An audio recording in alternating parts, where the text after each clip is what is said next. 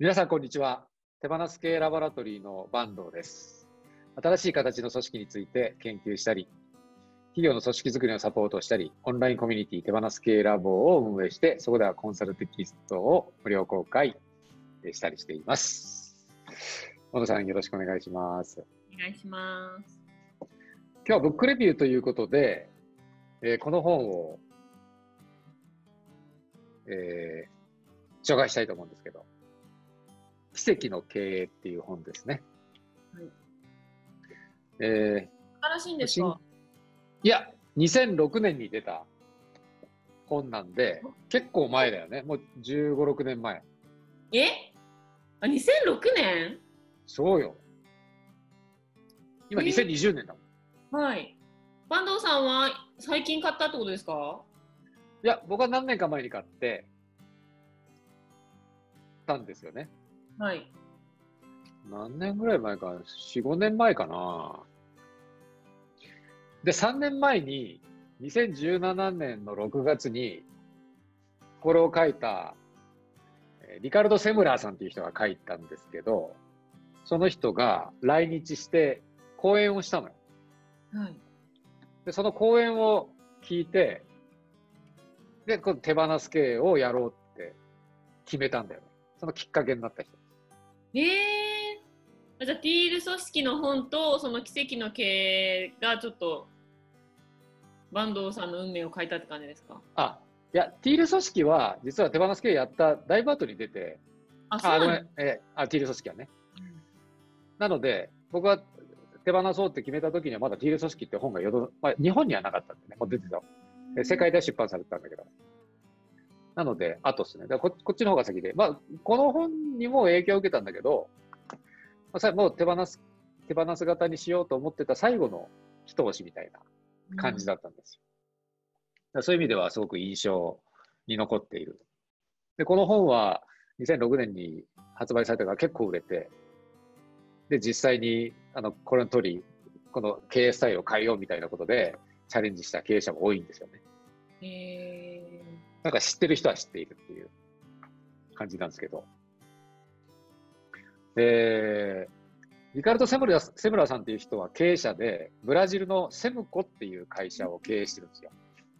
で、ブラジルの会社の話なんだよね。で、ブラジルで学生に一番人気の会社で、えー、就職人気企業ランキングでいちいだと。えー日本ではあんまりセムコはあれですよね。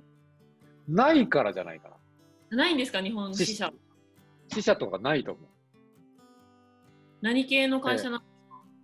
もともと製造業から始まってた、メーカーから始まったんだけど、まあ、今はいろんな事業をやっていて、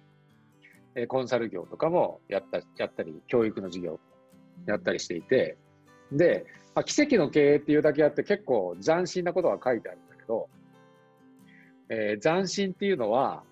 例えば組織の階層がないとか組織図がないとか、あ、ちなみに今はごせんにんぐらいの規模の会社になってるんだけどね、うん、ビジネスプランがないとか、企業理念がないとか、業務フローがないとか、人事部がないとか、まあ、そういうような、えー、普通の会社ではなかなかないような、もう小野さんはちょっと慣れてるのかもしれないけど。何にですか？今言ったような話。あー、みたいな。あの、なんかティール組織とかにちょっとリンクしてません？あ、そうそうそうそう、そうなんだよね。組織に。そうなんですよ。そこがじゅうごねんぐらい前に出たんで、その時にこういう考え方っていうのはめちゃくちゃ、今言ったような話っていうのは、えー、めちゃくちゃ斬新だったから、うんうん、結構センセーショナルになったらしい。俺はその時は知らなかったんだけどね。私も最近ここにねんぐらいですよ、そういうの知ったのは。あ、そうだよね。しかも周りにそういう会社があるわけじゃないしね。そうそう。それで、まあ、人事部がないんだけど、えー、これはセミナーで言って言われてたんだけど、セムラーさんがね、にせんじゅうななねん、じゅうねんでごせんにんの社員がいるんだけど、人事部はふたりしかいない。へー。信じがたいよね。で、そういうような組織で経費の承認もする人もいないし、で、離職率は実質ゼロだと。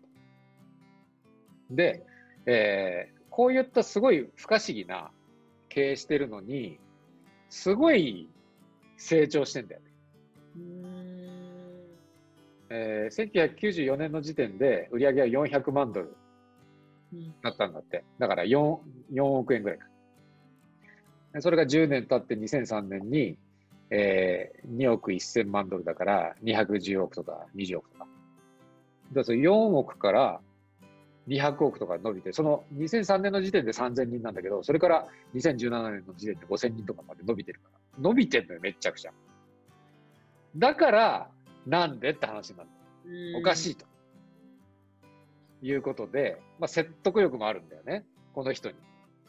確かに。それで業績下がってたら、ちょっともうやらない。誰も相手にしないじゃん、そんなことはさ。常識外の経営してるのに、めちゃくちゃ、えー、会社が伸びてるっていうことで、なんでなんでみたいな感じになったんですよ。うん、今でも、えーと、これを読んで、えー、これを目指してきましたみたいな、いうような人も結構いますよ。へー。それで、ここに書いてあるんだけどさ、副題でさ、いっしゅうかん毎日が週末発想のすすめって書いてあるね。うん。いっしゅうかん毎日が週末発想って言ったら仕事しないですよね。そうなんだよね。なんかそんな、なんか楽園みたいな組織なの、うん、みたいな感じがするじゃない。で、しかも奇跡の経営とかになってるから、これで勘違いする人も多いみたいで、特にブラジルの中では、すごいユートピアみたいな会社なんじゃないかみたいなことで、学生に人気らしいんだけど。だけど、学生はほとんど取らない、採用しないらしいんだけど。で、そう、これがどういうことなのかみたいなことなんだよね。週末発想って何みたいな。そのヒントが書いてあるんですか？あ、ヒントが書いてあるんですよ。で、そのごひゃくっていうのがごひゃくれいあるってことですか？ごひゃっこあるってことですか？ごひゃくって何？そのなんか帯に。ああ、これね。幸運のごひゃく、あ、フォーチュネイごひゃくって書いてません？幸せなごひゃく。はいはい、そうそう、フォーチュンごひゃくっていうのは、これは、まあ、企業のランキングみたいなやつで、ああ、あるんですね。いい会社、その上位ごひゃくしゃみたいな、いうのに、が あ, あるんだよね。世界の。世界の。うん、まあ、そういうところに入るのもいいんだけど、えー、フォーチュネイトごひゃくって幸せな、うん、えー、ごひゃくしゃに入るような企業を目指そうよみたいな。企業のその業績の優秀さとかそういうことじゃなくて、幸せ度の方が大事なんだよみたいなことで、まあ、ごひゃっこのポイントってことじゃないんだけど、うん、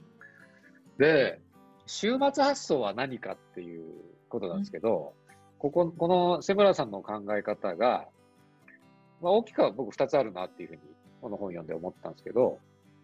えー、毎日起きた、朝目覚めた時に、えー、土曜日とか日曜日だったら嬉しいじゃん、普通の人。うん、逆に月曜日だと、ちょっと嫌だなぁと、今日からまた仕事か、みたいな。いう感じに一般的によく言われるじゃん。え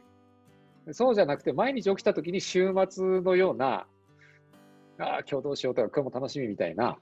気持ちに毎日が、そうなったら、めっちゃ良くないみたいな。うん、いうようなことを目指したいと。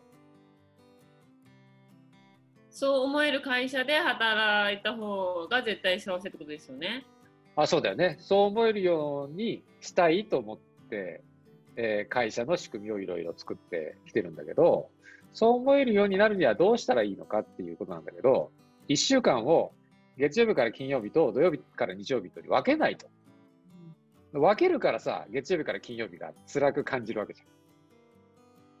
ゃん。で、土日、まあ、休んで、で、月曜日からまたしんどいけど頑張るみたいな。で、それは会社がそういう風な業務規定になってるから、会社に合わせなきゃいけないんだけど、いっしゅうかんのなのかかんは、について、もうみんな大人なんだ、大人なんだから、時間の使い方は全部自分で決められるようにしよう。うん、で、このなのかかんをどのように自分で時間を区切るのかっていうことが自分で決めることができれば、もっと毎日が過ごしやすくなるんじゃないと。誰かに決められるんじゃなくて。で、えー、自分のあの時間っていうのは大きく分けたらさんしゅるいあって、まあ、ひとつは仕事で、ふたつめが、まあ、余暇、プライベートで自分の時間、それからみっつめがのんびりとした時間っていうふうに分けてて、のんびりとした時間っていうのはもうぼーっとした時間とか何もしないとかいうこと。余暇っていうのはプライベートで友達と遊ぶとか家族と過ごすとか、えー、あるいは自分の趣味に費やすと仕事と、もうこのさんしゅるいの時間の組み合わせを自分自身でいっしゅうかん好きなようにデザインすることができたら、毎日がもっとより楽しくなりやすくなるんじゃないというようなことを決めてるんだよね、この会社ではね。なので、えー、製造業なんだけどシフトとか決めてなかったりするんだって。あ、もうじゃあ自分でいいってことですよね。あ、そうそうそう、を自分の中でやれば、休みの日がみんなかぶってその日は動かなくても大丈夫なんですかね。それ心配になるよね。うん、ちょっとそう。でもみんな大人なんだから、えー、自分が休みたいからとか言っても、それで仕事に穴開けたりはしないでしょと。で、それは信じなさすぎなんじゃないのっていう発想から、まあ、管理を手放すっていう考え方をしていると。ですごい面白い事例が載ってて、えーまあ、ブラジルの会社じゃない、はい、でブラジルといえばサッカーじゃない、うん、でブラジル代表がワールドカップに出てたら、もうみんなめ超熱中するわけよ。で、あの、ある年にね、ワールドカップにブラジルが出て、決勝まで進んだんだって。そしたらさ、当然もうみんな見るわけよ。仕事どころじゃないみたいな感じになんかなりそうじゃん、イメージ的にさ。はい、で、その時に、えー、大口顧客で、ブラジルで一番大きいスーパーがあって、そこの在庫の棚を、棚卸し業務の日と、決勝の日がかぶっちゃったの。で、まあ、そこにはブラジルで最大のスーパーだから、セムコ社からせんにん以上のスタッフを出さないと棚卸し業務がその日できないということになったと。で、どうしようかって話になるじゃんか。まあ、だこれ普通ならもう下っ腹行かないといけないですよね。そうだよね。入社の浅い人からこう下のランクの人からこうお前しょうがねえだろみたいな。なんだけど結局、えそこの責任者の人た人は、えー、そういう下っ端からどうするとかそういうのを一切しなかったの。もう全部現場に任せた、うん、シフトも決めなかった。で、そしてどう、そしたらどうなったかって言ったら、え結局うまくいったっていう話だったんですよ。わあ、素晴らしいですね。ねえ、まあ考えづらいけど。うーん、でもまあ私はあの人よりはサッカー好きじゃないから私が行ってあげようかなっていう、こう思いやりの気持ちとかで私が行こうって思うんでしょうね、きっと。あ、そう、やっぱり全国民がサッカーが好きなわけじゃないんで。うん、いや全然仕事行きますよっていう人もいる、うん、あるいはそのにじかん、試合のにじかんだけは空けるけどその前後は行きますよとかいう人がいたり、みんなそういう一日中いなくなるわけで、絶対休み取りたいとかいうわけでもないん で, でそれはあの少人数のチーム単位でその中でうまく安分してねっていうことで任せてたそうなんだけど、そうするとお互いの中で融通を利かせ合うというようなことしたら、みんな自分たちの持ち分はきちっとやりこなしたと。信じて任せられるのもすごいですね。いや、すごいよね。うん、もし誰も行かなかったらどうなってたんだろうとか思いますよね。そんなお客様、ね、大切なお客様のところにとか。そうだよね。うん、それ、その日が初めてそういうふうにしたらさ、それはすごい不安だと思うんだけど。今までそういう積み重ねがあったから信頼関係ができたっていう、できてたっていうのはあったんだろうね。で そ, そんなこと本当ブラジルじゃ起こりにくいっていうか、多分その来いとか言う、ね、絶対来いって言ったらやめちゃうような国民性だったりすると思う。なんか日本人はまだなんかしそうだなと思うけど、やっぱあそうだよね。姉がそのコロンビア、南米のコロンビアに住んでるけど、はいはいはい、うん、本当にみんな嘘つきだしって言ってますよ。ありえないって、うん、どうにかしてごまかしてお金取ろうとしたりとか、国民性がやっぱ日本人は素晴らしいっていうことにやっぱ外に行くと気づいて、うん、ブラジルでそんなことってすごいですね。すごいよね。だからそれはまあ会社と社員との信頼関係がまあできてるっていうか、まあ、前提としてはみんな大人なんだから、うん、ちゃんとできるでしょっていうのが染み込んでると、うん、まあ、そういうふうにさ言われたらさ、まあ、その期待には応えようかなって思いやすくなるかもしれないよね。確かに、まあ、管理されるのが当たり前だったら、管理されてるってことは管理しないとサボるでしょっていうふうに毎日言われてるようなことと一緒だから、いやそんな信じてくれてないんだったらこっちだってその程度でやりますよね、うん、でそしたらその話を聞いて、ブラジルでにばんめに大きいスーパーからいっしゅうかんごに依頼が来たんだ。うちの在庫棚卸業も任せたいと、えー、でそこはね同じ日に棚卸をやったんだって。それがワールドカップの決勝戦の日。これで人手を集めることができなかったんだって、そのにばんめの会社。なんで、なんでできるんだということで、えー、発注が来たと。まあ、そんなエピソードが書いてあったりするんですよ。えー、面白いですね。うん。あとはね、ミーティングも出ても出なくてもいいっていうことになってたりして、とにかく自分で決めていいっていうのが徹底してるから、えー、途中参加も別にいいし、で途中で電話がかかってきて出ていっちゃう人とかもいるんだって。それ社長とかいたとしても、だから取引先とかはすごい不思議に思うみたいで、なんでフラッと堂々と遅刻いちじかんも遅刻して現れて言いたいことだけ言ってまた出ていっちゃうとか、なんでそんなになってるんですかみたいなそんな感じらしいんだよね。まあでもそれが受け入れてくれるメンバーってすごいですね。いやそうだよね。でそれでよく仕事が成り立つよなっていうふうに思うんだけ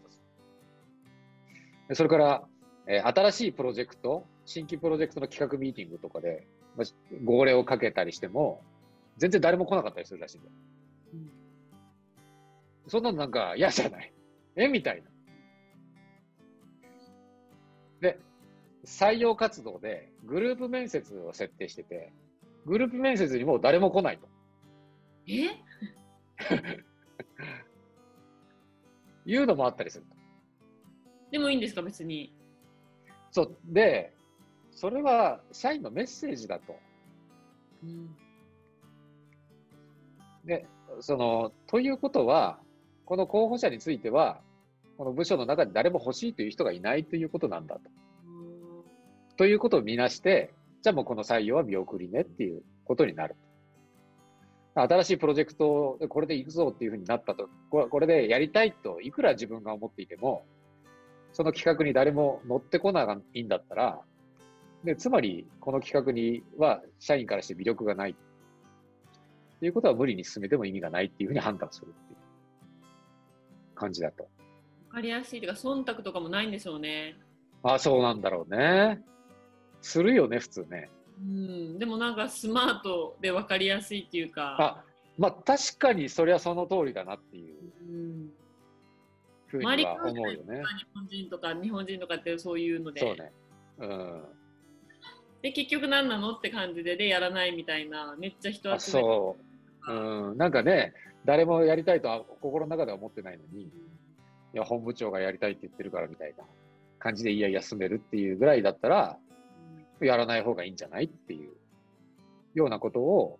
それはもう自分たちで時間の管理からして自分で決めるっていう、出るかどうかもやりたいかどうかも自分で決めるっていうことを最大限に尊重しようとしてると。でもう一つ今はその時間の話なんだけど。